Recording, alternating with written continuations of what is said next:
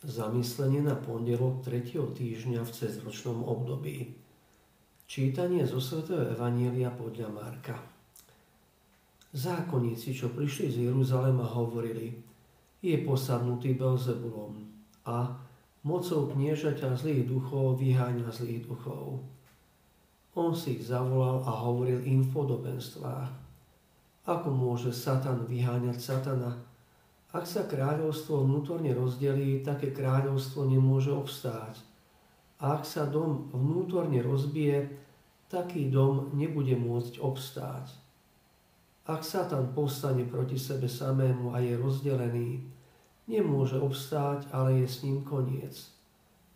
Nik nemôže vniknúť do domu silného človeka a ulúpiť mu veci, kým toho silného nezviaže, až potom mu vyplieni dom. Veru hovorím vám, ľuďom sa odpustia všetky hriechy rúhania, ktorými by sa rúhali.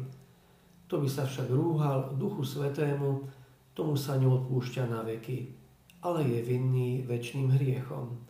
Lebo hovorili, je posadnutý nečistým duchom. Dnes, keď čítame o tejto udalosti, iste nás vyruší, že zákonníci, čo prišli z Jeruzalema, hoci sú svetkami učenia Ježiša a jeho božskej moci, ktorá sa prejavuje v uzdraveniach a zázrakoch, predsa len tvrdia, že je posadnutý Belzebulom a mocou kniežaťa zlých duchov vyháňa zlých duchov. Je prekvapujúce, ako aj inteligentní ľudia dovolia, aby ich zaslepila osobná náboženská nevraživosť. Oni sami boli učiteľmi a boli v prítomnosti toho, ktorý zosobňoval dobro. Museli vycítiť, tak ako aj ostatní, tichosť a pokoru Ježiša, múdrosť, príťažlivosť a moc, ktorou učil a uvedomiť si, že stoja naozaj pred niekým, ktorom sa zjavuje Boh. Kvôli svojej píche a zaslepenosti to však tvrdohlavo odmietli uznať.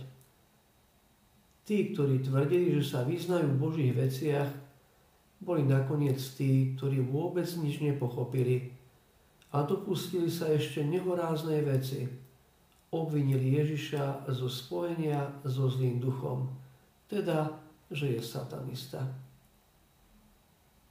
Zatiaľ, čo iní by sa im za to mohli odplatiť spravodlivým výbuchom hnevu alebo ignorovať ich pohrdavé a zákerné obvinenie, Náš pán to neurobil. Pokúsil sa viac pre dobro a spásu ich duše ako pre svoju obhajobu, presvedčiť ich o svojom božstve. Ako tvrdil svätý Ján Pavol II, náš pán je neprekonateľným svedectvom trpezlivej lásky a pokojnej miernosti. Jeho neobmedzená láskavosť ho privádza k tomu, že sa pokúša otvoriť ich uzavreté srdcia tým, že im logicky dokazuje nezmyselnosť ich obvinenia. Nakoniec ich Ježiš varuje, že ich tvrdosť srdca je zburou, hriechom voči Duchu Svetému a že to sa im nikdy neodpustí. Tento hriech zostáva neodpustený nie preto, že by ho Boh nechcel odpustiť, ale preto, že tu chýba priznanie si vlastnej hriešnosti. Ježiš vie, že aj jeho učeníci a všetci, čo budú nasledovať, budú zažívať takú istú tvrdohlavosť a uzavretosť zo strany sveta. Nebuďme preto prekvapení, ak sa na svojej ceste viery stretneme s podobnými odmietnutiami či obvineniami. Budú len znamením, že kráčame po správnej ceste života podľa Evanília. Modlíme sa preto za týchto ľudí a prosme nášho pána, aby nám dal potrebnú trpezlivosť a sám bol našou posilou v takýchto chvíľach. Takto sa môžeme ešte hlbšie s ním spojiť, a to účasťou na tajomstve jeho odmietnutia.